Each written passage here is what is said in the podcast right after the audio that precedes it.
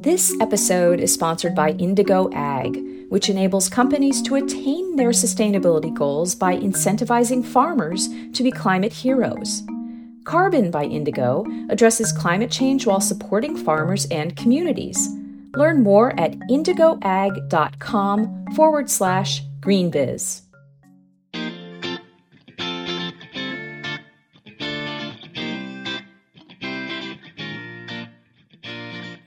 From GreenBiz Group, welcome to this week's edition of 350. I'm Joel Makower here in Oakland, California. On this week's edition, more excerpts from last week's Verge conference, the latest from Glasgow, Intuit's big play for small business, and corporate deforestation turns over a new leaf. We're seeing the forest this week on 350.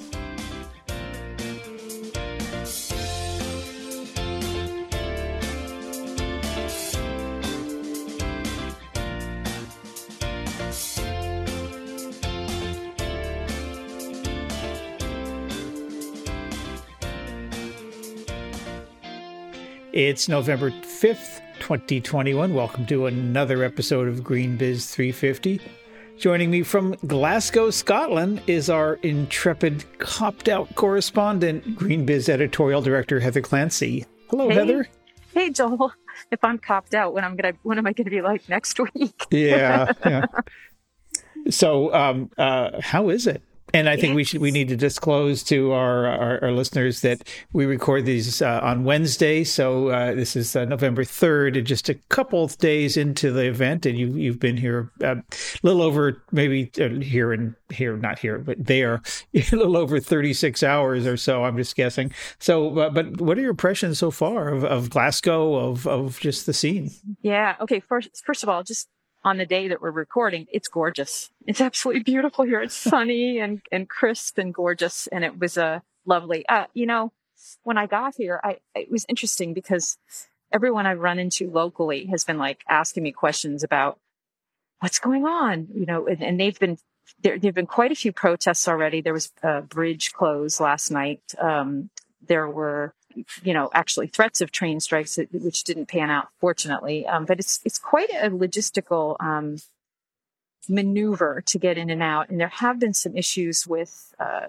the delegates not even being able to get in on time. It's, um, it's quite extensive with the the security. Um, COVID, COVID related and, and otherwise, and it's it's quite a logistical challenge. yeah, Just, I, re- I read yeah. that Mark Carney couldn't make it to uh, an event where he was supposed to be uh, interviewed on stage, and somebody uh, else had to uh, do a last minute fill in. As event mm-hmm. producers, we know kind of what wow. that panic is like. Yeah. So yeah, yeah, people, it's it's just a logistic. I mean, and that's true to a large extent um, uh, at COPs that I've been to.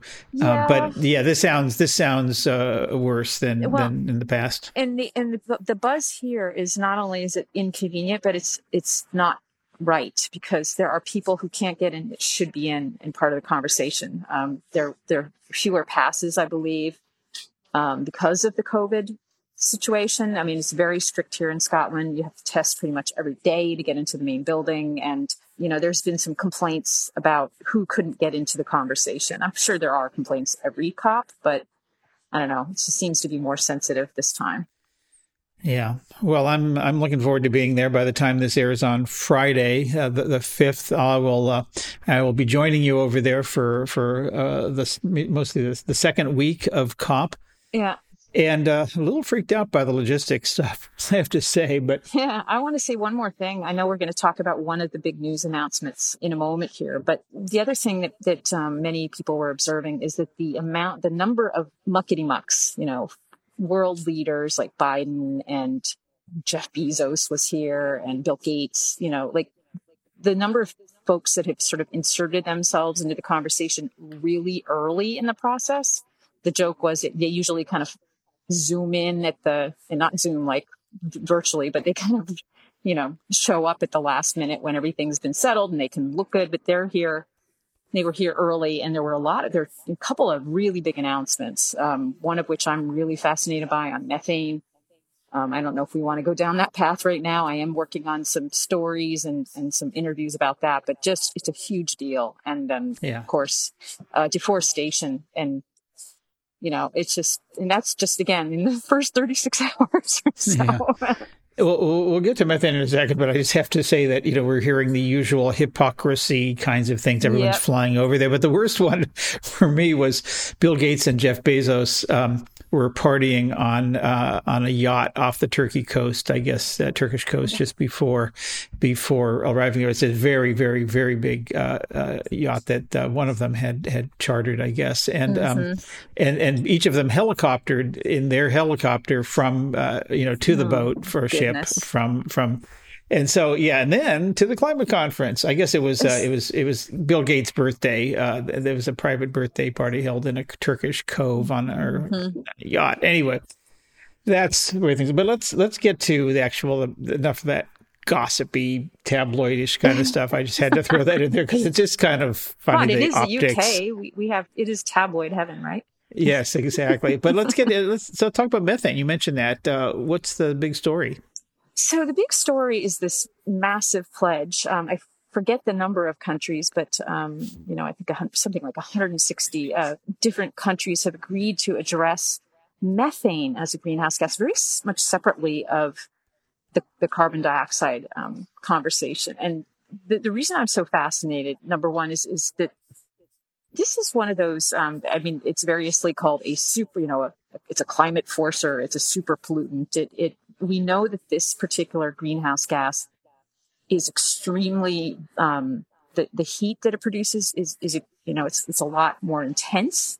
It, you know the impact is is much more intense uh, in the short term, but it also dissipates much more quickly. So if you the the thread here is that if you address this, we can get some of these temperature increases moving in the right direction quickly while we're working on these long longer term carbon dioxide problems. And so I was just speaking with Steve Hamburg, the, the chief scientist from EDF, and he was talking about how this sort of duality, it's, it's been always sort of bucketed in with the, with the, the entire conversation. And now this gives organizations, companies, and, and so forth the opportunity to start addressing it um, on their own. Now, I'm still getting my arms around the financing that's going to be put in behind this, what it means for companies, but but a lot of these the, the, the solutions we need to address it are here. I mean, there, there's there's very good technologies in terms of keeping the leaks out of different uh, oil and gas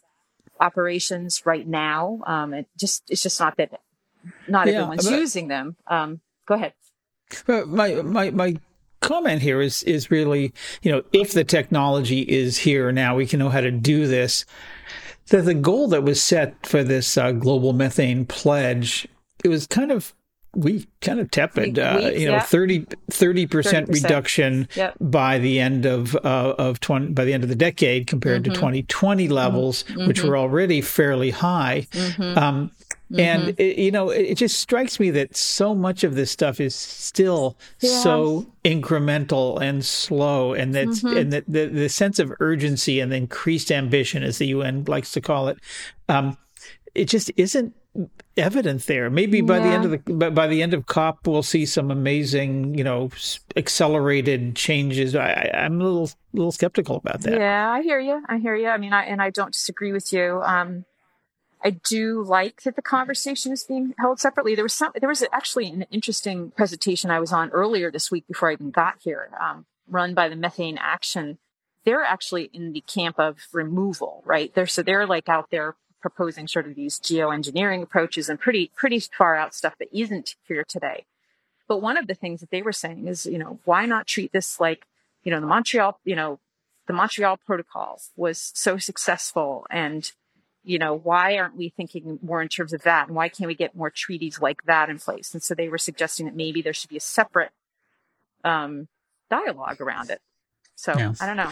They probably should. Well, lots more to come, and we're going to talk about a couple more things in just a minute. But uh, and we'll, next next week uh, with both of us in Glasgow, we'll have a, a, a bunch more segments and yeah. uh, interviews and thoughts and all kinds of things about what the heck is going on in Scotland this, uh, this these two weeks. But let's turn over uh, to just a few other stories in our week in review.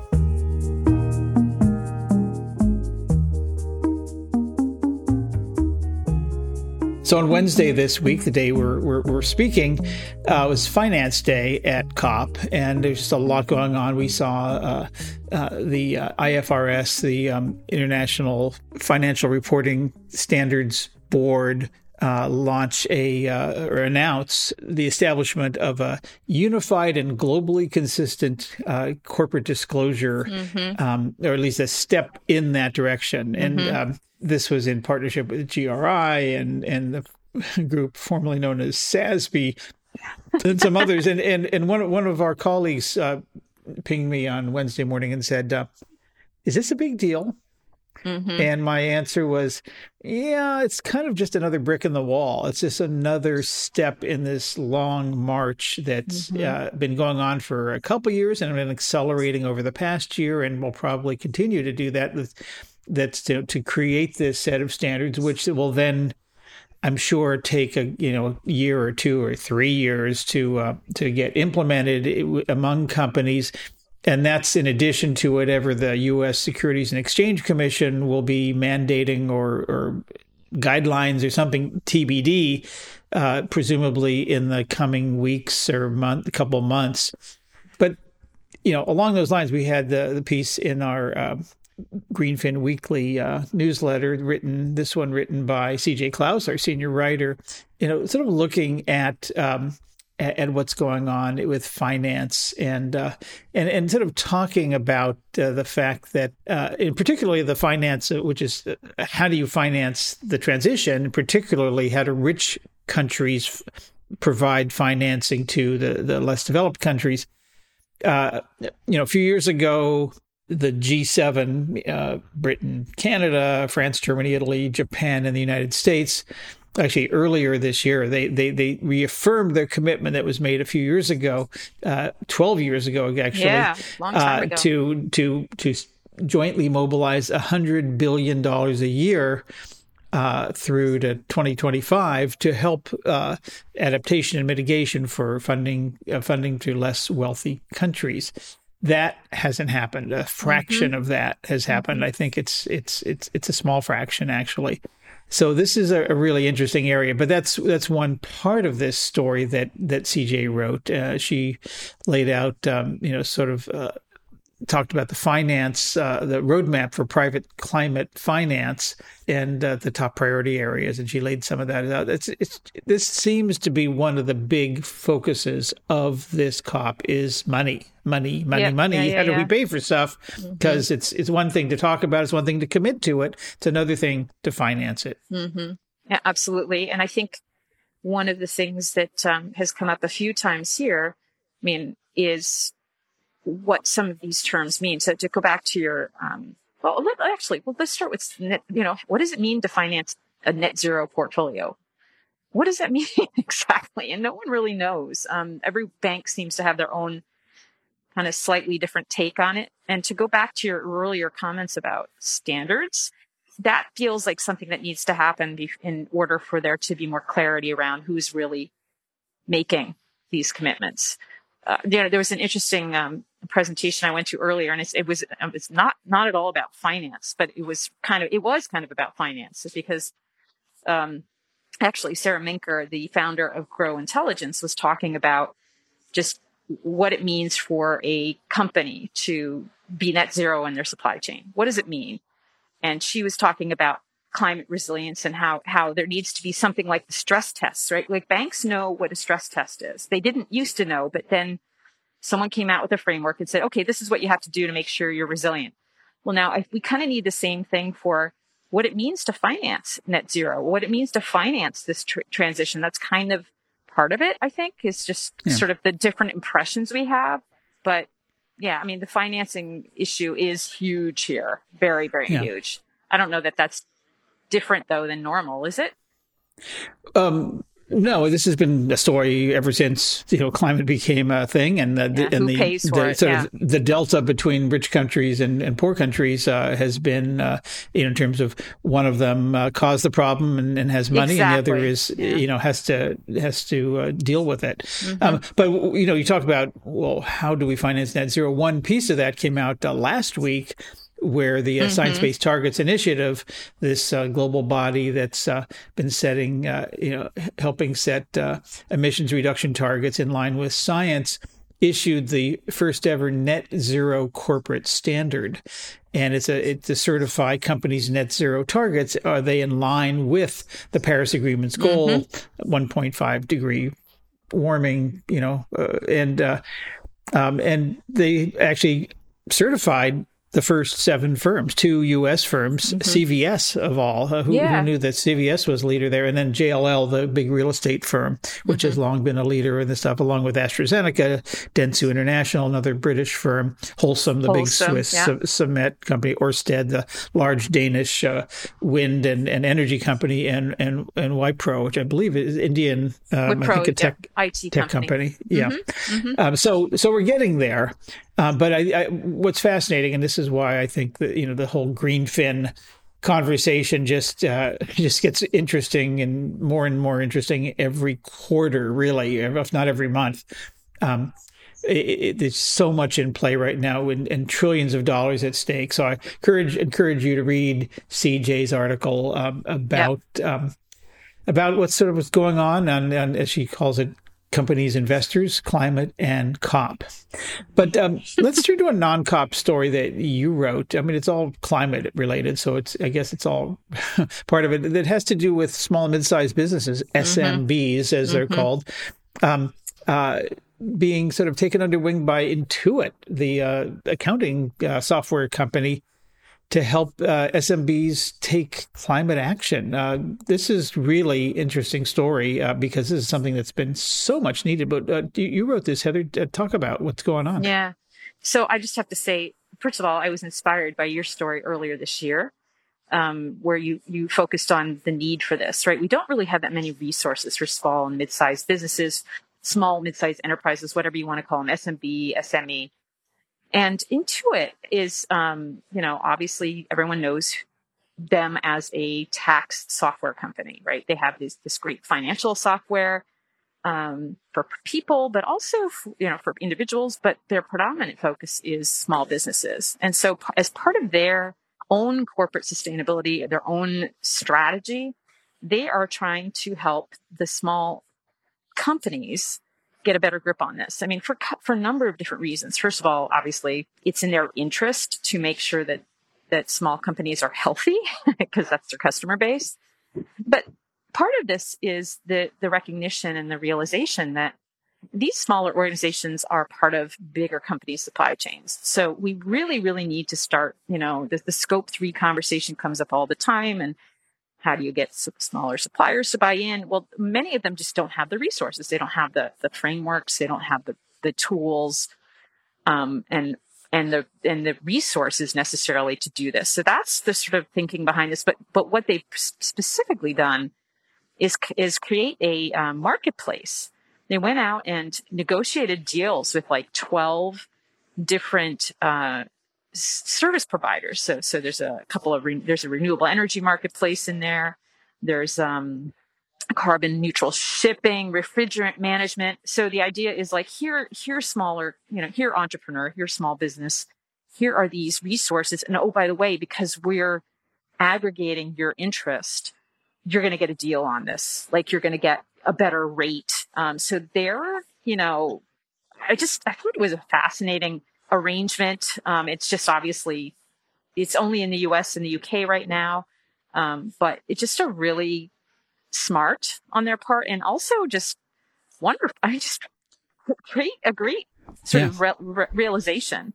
Um, and I and I don't know. I'm going to keep blabbing on, but but one of the other things that made me look at this more closely was that I talked to one of the carbon accounting um, software companies last week. Um, Persefoni, and um, they got a massive funding round, 100, 101 million dollars Series B round for a software company. That is huge, and it's the largest ever for like a climate tech software company. It's hands down. But one of the things they're doing with that money is they're going to offer a free version of their basically their enterprise accounting software for carbon, for carbon and ESG metrics. And so, and that's the other thing is many, many of these small businesses don't have any way of figuring out how to measure this stuff. And so if we can get to a point where they, they have more knowledge, it's going to be good for them. It's also going to be good for their larger customers, right? For the, in the business to business sense. Um, yeah. So pretty cool pretty cool developments there. Yeah, and Intuit pledged to help a million small businesses in the U.S. Yeah. cut their emissions in half by the end of the decade. Just to put that in perspective, because uh, I looked this up, there are actually 31.7 million small businesses in the United States, according to the uh, Small Business Administration. Mm-hmm. That was 2020 mm-hmm. data. Um, but 80% of those have no employees. So there's really 6 million um, ha- do have some paid employees, and they define small businesses any independent business having fewer than 500 employees. So that's a, still mm-hmm. uh, for some of us a pretty good sized business.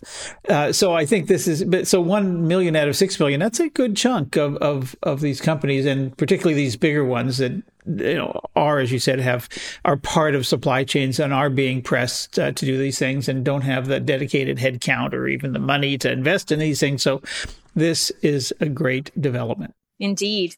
So should we go back to COP for our last story this week? I think we should. Let's. And because it was one of the big announcements already um, this week was the Leaf Coalition, right? So the, this, this organization was launched in April.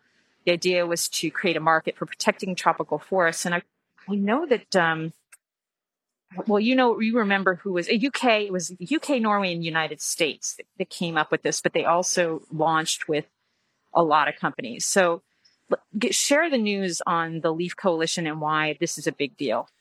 So the Leaf Coalition, as you said, launched last spring, um, and the the goal is to protect tropical forests by paying locals not to destroy them through logging or cattle raising or agriculture.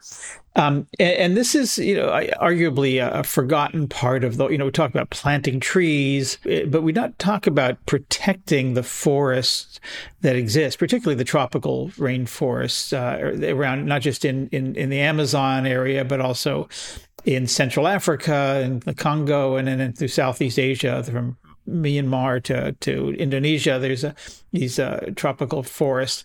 And we talk about stopping illegal deforestation, but there's also a lot of uh, legal deforestation, uh, in other words, sanctioned by countries to for economic development, for for ag or or timber mm-hmm. raising, or timber harvesting, or, or things yeah. like that. And so, exactly, what, we've been talking about what if we could pay farmers and ranchers and landowners to take care of their land and provide the income that they would have had. And that's what uh, Leaf Coalition is doing. And so uh, it, it, had been uh, going uh, well. This this week they announced that a billion dollars uh, uh, have been committed by the countries, a number of different countries, from Uganda to Vietnam to Brazil, saying that that.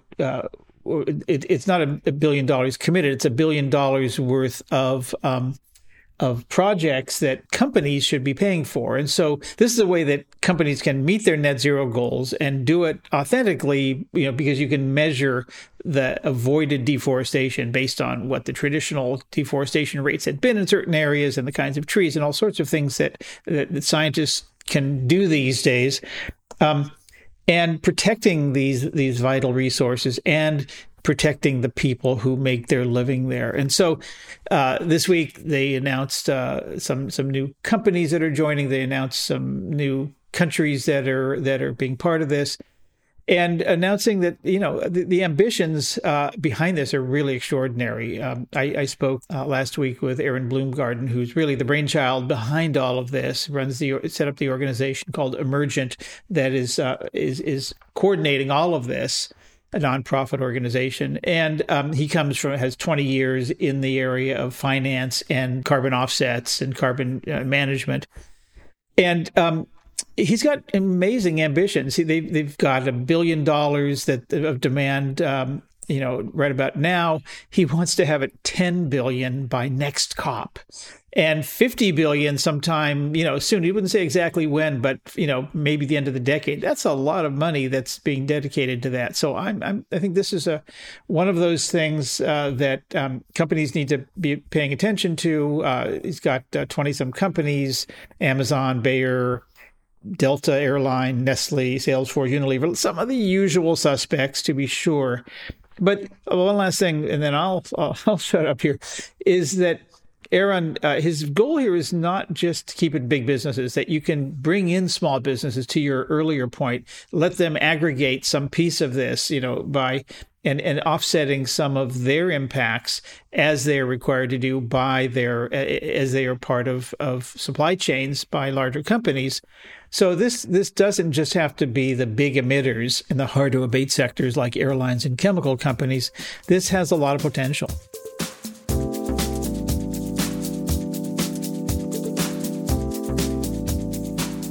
As promised, I'm back with a second batch of keynote highlights from the Verge 21 conference in late October.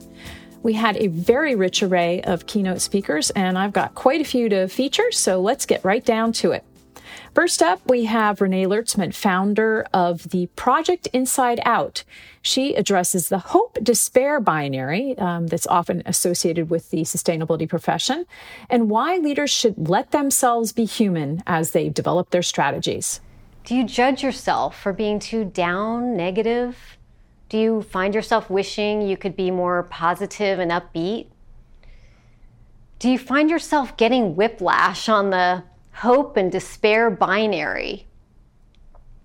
Well, it's time to blow that binary up altogether and replace it with something altogether more authentic and grounded and emotionally intelligent when it comes to leadership, when it comes to change. And it starts with our own experience, our abilities to, as the Sufi poet Rumi says, welcome all of the guests into the guest house, whether it's sadness, despair, hope, anxiety, inspiration. It turns out that doing that is a much more effective way of leading than turning into the hope police.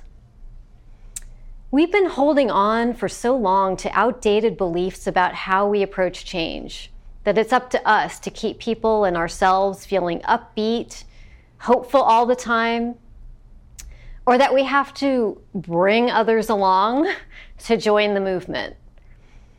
As it turns out, that flies in the face of everything we know about resilience and the conditions for deep, lasting, transformative change. What if it's not up to us to keep ourselves and others hopeful and bought in, but rather more about how we hold space for ourselves and each other, and giving us permission to be human. Next up, Michael Bakker, Vice President of Global Workplace Programs at Google, spoke with Renee about some of her work and how it's influenced his own strategy. And here he addresses the importance of balancing being bold about the long term, but, but remembering to act in the here and now. I try to deal with it on a daily basis. And it starts for me with. I'm a system thinker. So I like to drive change in a system and have a very systematic approach to the work that I do. So I really start with what are ultimately our North Stars? What is it we want to achieve? And for me, the bolder, the better. Mm-hmm. Because I think by being bold, you really raise the expectations. And I really believe that people in general can do so much more than they think they can if you just ask them, what can you do? Mm-hmm. So to me, it's really about being bold and to think long term. And I think in our organization, that is really about that moonshot thinking as well. Mm-hmm. But then I go back to being grounded in reality and the here and now. And if you think about the organization I lead, it is about services delivery today. It is not about thinking what we're going to in 2030. So it is about combining the here and now with the boldness of where you want to be in 2030. And then you ask, can ask these questions. Let me give you an example. So, as an organization, we've committed to only use carbon free energy 24 7 by 2030. And because my organization is responsible for the built environment and for the way we operate our buildings. That has now come to the sustainability team and to say, how do you go from where we are today in an operation in a world where so much of our energy is not clean 24 7? How do you go from here to the promised land in 2030? And what I've learned is that by just being very methodical, you can ultimately bring your organization to that mindset as well. And at the same time, the organization really brings to me this passion for and this sense of urgency from we need to do it faster and we probably need to do significantly more. So I found that ultimately by being so different, you become ultimately so much better together. Mm-hmm. We were fortunate enough to have Transportation Secretary Pete Buttigieg join us on the keynote stage, and he addresses here how the Department of Transportation is thinking about the spaces that people need to navigate, whether it's urban or rural, and how that is affecting the United States infrastructure strategy. So, what I wanted to do was talk through this with a bit of a design mentality as we think about the spaces that people navigate and what the climate implications of it are. First, we're thinking about the way people navigate the spaces around them when they drive, and the spaces, literal or figurative, that might stand between people and the nearest piece of electric vehicle charging infrastructure. For those who live in cities, which is often where uh, you have the most services, it can be the most difficult place to be sure that people have access to charging because it is so dense that the chargers might not be there in an apartment building or workplace.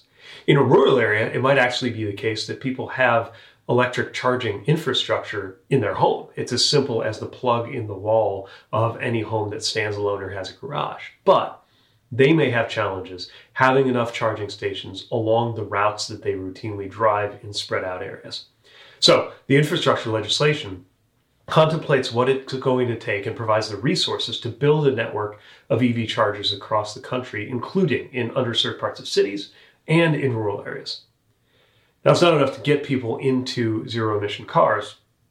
We also need to make it easier and safer to get around without needing a car and without any of the pollution or challenges that come with uh, needing to use a car to get from point A to point B. Or as I often think about it, we need to give people options so that you don't necessarily have to take two tons of metal with you to get everywhere that you go. This is a matter of closing the effective distance, whatever the physical distance is, between where somebody lives and where they need to be bringing shops and jobs closer, whether it's through planning or whether it's through reducing travel times on transit or making it easier and safer to take a bike or scooter or walk. Next up is Devishi Jha, Director of Partnerships of Zero Hour and the founder of Voyagers, an organization of Gen Zers that collaborates with corporations to help them on their sustainability strategies. Here she speaks about the importance of including the perspective of young people, including Gen Z, in corporate climate strategy.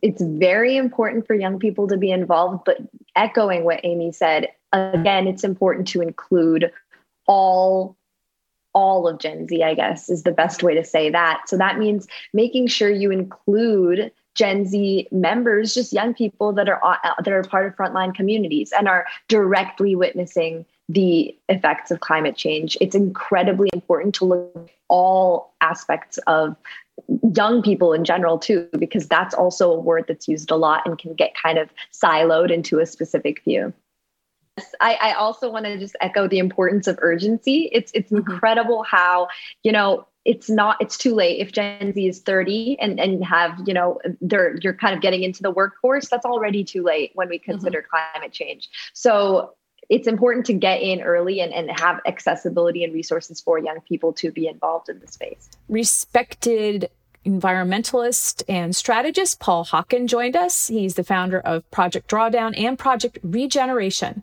He spoke with GreenBiz co founder Joel Makower about his new book, Regeneration Ending the Climate Crisis in One Generation. In this clip, he explains why he's embracing the word regeneration. Regeneration, I define it as putting life at the center of every act and decision. And the reason I think it's a good word for us is because it's a word that's innate to being a human being. It's not external and added like jargon or a phrase or some new neologism. It's actually what we do every day. All 30 trillion cells in our body are regenerating every nanosecond, or we wouldn't be having this conversation. So it's innate to being us, but we take care of ourselves, the, the, our children, the, the people we love, you know, our, we, we, we're doing this every single day. It's, it's, it, like I say, it's innate to being a human being. It's innate to life itself. It's what life does. It's the default mode of life. So to me, regeneration is not about sort of saying this is a better word so much is opening and expanding the sense of possibility, enlarging what it means for human beings and companies and NGOs and to come together basically and solve the climate crisis. Sustainability, for example. Yeah, I mean, you and I used the word for years because it was parlance of the time, but you know, you couldn't really define it. It was like Zeno's paradox. Well, what is that magic point when you achieve it? And then what? Whereas regeneration is something that happens all the time and it's something we should do as a culture, as a civilization forever, not just now. Amy Duffuor, principal of Prime Impact Fund, which provides catalytic funding to early stage startups, speaks about why it's important to have an intersectional approach to climate tech. Yeah. So climate change is an intersectional issue. I mean, intersectional, interconnected, and multifaceted. Mm-hmm. Most of the people that are disproportionately impacted by the devastating effects of climate change are low income communities and communities of color. And so while our mandate is investing in companies that have large scale greenhouse gas emissions reductions, we've also been thinking about unintended negative social and environmental consequences. And so when I talk about an intersectional approach, it's really asking founders and investors to not only think about greenhouse gas emissions reductions, but climate justice and also what's making a good business. I think a good example of that in our portfolio is a company called Clean Crop Technologies. So they're developing cold plasma technology that can degrade pathogens, toxins, and pests responsible for food waste. Their initial market is in peanuts, and aflatoxin is a huge issue. It can destroy up to 50% of the peanut crop in lots of countries, and particularly in sub Saharan Africa. It's not only um, responsible for that, but in food insecure populations, people don't have any other option but to eat this contaminated food, which has been linked to the poisoning of expectant mothers and young children. And so when I say intersectional, I mean, Clean Crop not only focuses on a developing and developed country solution, but also a greenhouse gas emissions impact, but also human health. And rounding out our highlights from the Verge 21 main stage is Xiye Bastida, climate activist with Fridays for the Future. Here, she addresses the critical importance of including Indigenous wisdom in the dialogue around holistic solutions. And I told them that the crucial thing in climate solutions was bringing indigenous philosophy in. Because every single part of the world is different, and the people who know the land best are people who have been living there for thousands of years. I brought up this story of my hometown where a university had come in and said, I want to build my university here. The indigenous people of the area said, You can't because this land is unstable. The university went ahead and built the, uni- the, the building, and now it's an unfinished building because it's half sunk. And this type of experiences have shown me that we are not really listening, we're not really making spaces diverse, we're not really having that diversity of thought that is so necessary for us to actually cross the page on on how to address the climate crisis in an intersectional and holistic way. So, if you take anything away from this, is that we need to adopt a framework of climate sensibility which means that we need to accept everything, all the emotions, all of the facts about the climate crisis, and actually have the courage to act upon them. Politicians need to recognize that I, as a 19 year old, I'm fighting for my future every time that I do a speech, every time that I organize a strike. And we need to realize that the frameworks that we've had up until now have not been working because they are based on competition and individualism. And we need to shift to a way of cooperation and holistic solutions. Thank you.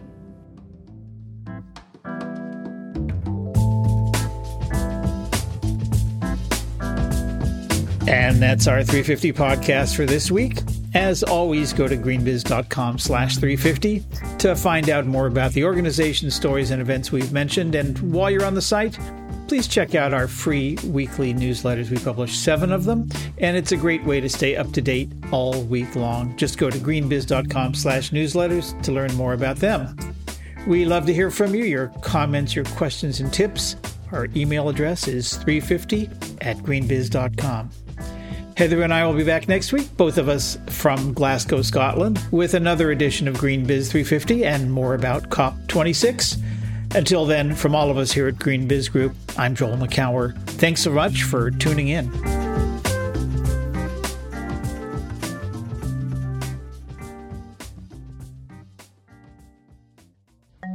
And this episode is sponsored by the Climate Pledge from Amazon.